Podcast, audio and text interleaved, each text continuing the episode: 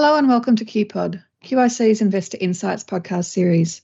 I'm Allison Hill, State Chief Investment Officer at QIC, and each week we invite our listeners to take 10 and to get an update on economics, markets, and other topics of interest for institutional investors.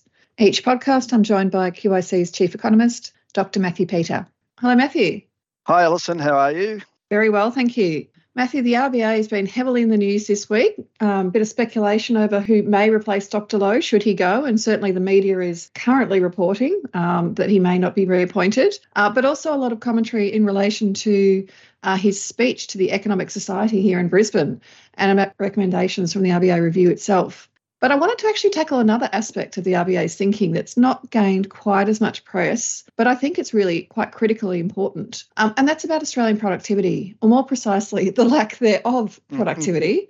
Um, right. And clearly, the markets worry about wages growth because they think that is inflationary. Yeah, and all other things equal, Allison, it is inflationary, but higher wages, if they're accompanied by higher productivity, actually can mean that the cost of producing a unit of output may not go up at all.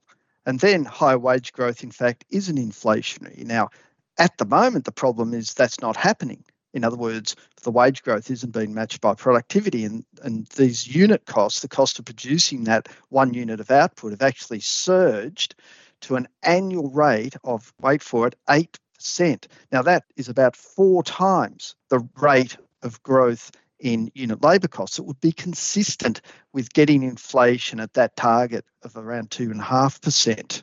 It's a big number, isn't it? Um, and you can see mm. why the RBA is concerned about it. But we also know that productivity can vary, has its ups and downs with the uh, business cycle. So, for example, um, when the economy expands rapidly, businesses might not be able to attract workers fast enough to keep up with production. So they may use up that spare capacity they have to, you know, to get that rise in productivity. Well, that's exactly what happened in the initial phase of the exit from COVID, Allison. You know, businesses were expanding their output. They had limited ability to increase their workforce, as we know, no, no migrants coming in. Productivity shot up around double the rate of the pre COVID decade in that period. But now we're at a cyclical low. So you're sort of really seeing the opposite where productivity is falling. But what's really surprising me, and I think potentially of concern to Dr. Lowe and the RBA, is the extent of the fall. In the year to the March quarter, the annual rate of productivity fell by 4.5%, its slowest pace on record since ABS data began in 1979. So, Matthew, why is it so weak at the moment? Yeah, it's an absolute shocker, isn't it? The latest productivity numbers. And the, the fear is it's not just that reversal. Now we're in the slowdown. Now, you know, productivity starts to slow down cyclically. Why is there this underperformance? Well, there's a number of possible reasons. It could just be the way we measure productivity. It could be, for example, a change in the composition of the economy, which is leading on aggregate to this change in productivity growth. For example, during COVID, we saw a shift in spending towards goods you know, as the service sector, Allison, in that period was largely locked down.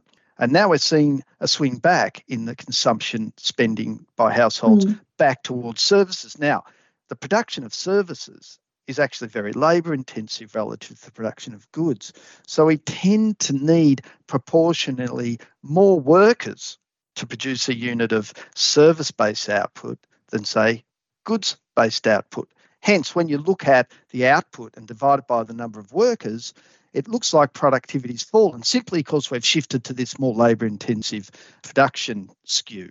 Sure. I mean, I can see how that's definitely part of the, the story and, and does make sense given the types of, you know, we were very goods heavy during COVID and now we're all out, you know, enjoying services and so on again. But it seems a bit smokes and mirrors around the measurement issues.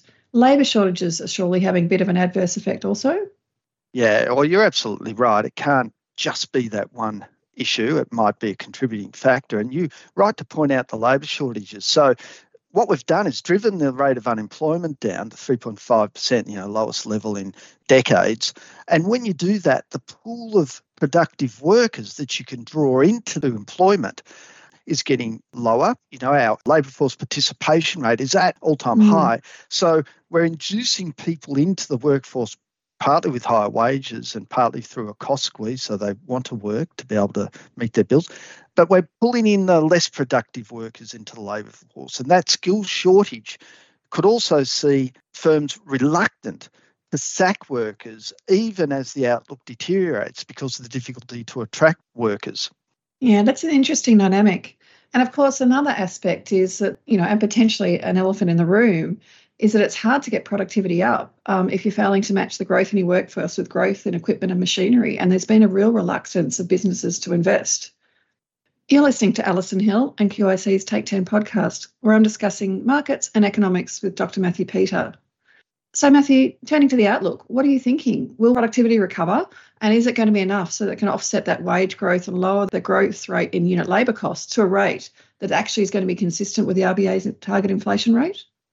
Well, uh, Allison, it's probably fair to say at the moment, fingers crossed, productivity growth has probably hit its cyclical low point. It's it's it's going to improve from here. And as we talked about before, you know, where you would expect to see businesses, you know, start to think about increasing or you know, at least starting to think about some redundancies, decreasing its pace of employment it's unlikely that we'll see businesses want to not get hold of the best, most productive workers. They'll probably hold on to their to their mm. labour force as best they can as growth slows. So if you're producing less and you've got the same workforce, unfortunately, that's not good news. That's not a great story for productivity over the remainder of the year. This means that unit labour costs while they might moderate a little because wage growth will eventually start to moderate, uh, it'll probably stay at its current high rate of growth, keeping pressure on costs and inflation. As a result, we think the RBA will be forced into at least one more rate hike and will need to keep rates at the terminal rate, whether that be uh, 4.35% or 4.6%, if they could do two rate hikes from here. They have to keep it at that level into next year at least when finally production starts to pick up as we get the you know the impact of the uh, lower inflation rates, the uh, pickup in productive capacity from the uh, migration intake, until the production starts to pick up in the economy and, and wage growth actually peaks. At that point, we expect to see productivity starting to improve, but it's going to be a period of, of probably another six months. Well, good pathway from here. And I think, you know, I tend to agree with you that, you know, markets will, you know, the RBA will keep the rate higher for a little bit longer to make sure that that's sort of in, in check. And, and looking to international markets, we're seeing that dynamic as well, where we've got very strong employment, still got wage pressure growth, um, and this la- concept of potential labour hoarding. And so I think it's a dilemma that's facing not only the RBA, but also some of the other major central banks around the world and thinking about how do they bring inflation under control with this dynamic in play. And speaking of the RBA, just in, it has been confirmed that Dr. Lowe indeed will be leaving the top job at the RBA.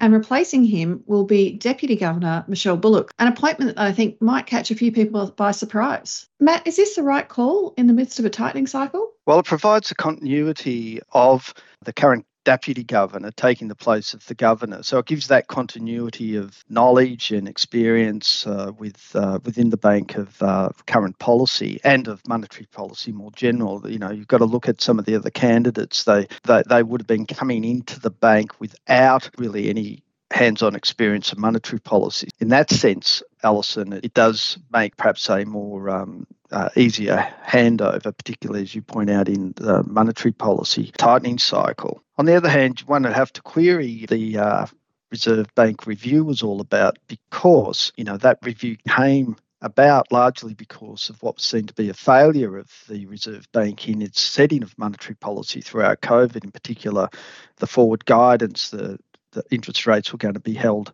at zero until 2024, which you know caused all sorts of ruptures in the Australian economy, the financial system. Now, in any other business where you know one of the members of the executive, remember Michele Bullock was assistant governor of financial system at the time those decisions were being made. So, in another business where those decisions, you know, that were seen to be very poor decisions, were being made, and, and the person was part of the executive team that was presumably party to those decisions, it would be unusual that they would be promoted into the CEO role, which is what has happened here. But nonetheless, um, we have that continuity, I suppose. We'll wait and see if, if Michele Bullock brings a different perspective to the RBA and monetary policy setting than what Phil Lowe and his cohort did. So, Matt, over the last few weeks and months, we've talked a bit about the RBA review and certainly pondered on the fact that in our view, perhaps the RBA was a bit too inward looking, and certainly that was a, a, comment that came out in the review itself. So, given that, does it make sense to have an internal appointee, or would it be better to have someone external with fresh eyes, do you think? Yes, well, that, that was the speculation. That's what probably I would have lent towards. But having said that, if you're going to take somebody from within the RBA, Michele Bullock is, a, is cut from a slightly different cloth, I believe, say, to um, Phil Lowe, Guy Debelle, those those sorts of people. You know, Phil Lowe, Guy Debelle, his era were very much the PhDs from MIT, from the Ivy League US universities. They were very much came out of the rational school of economics, which is now out of favour, as we know, amongst particularly amongst you know left-leaning uh, pundits and to some extent the Labor Party. Michele comes from a different background. She comes with a master's degree, for example, from LSE. She is far more vocal in terms of having a social conscience. And that, I think, you know, potentially itself leads to a slightly different lens that uh, RBA policy might be looked through.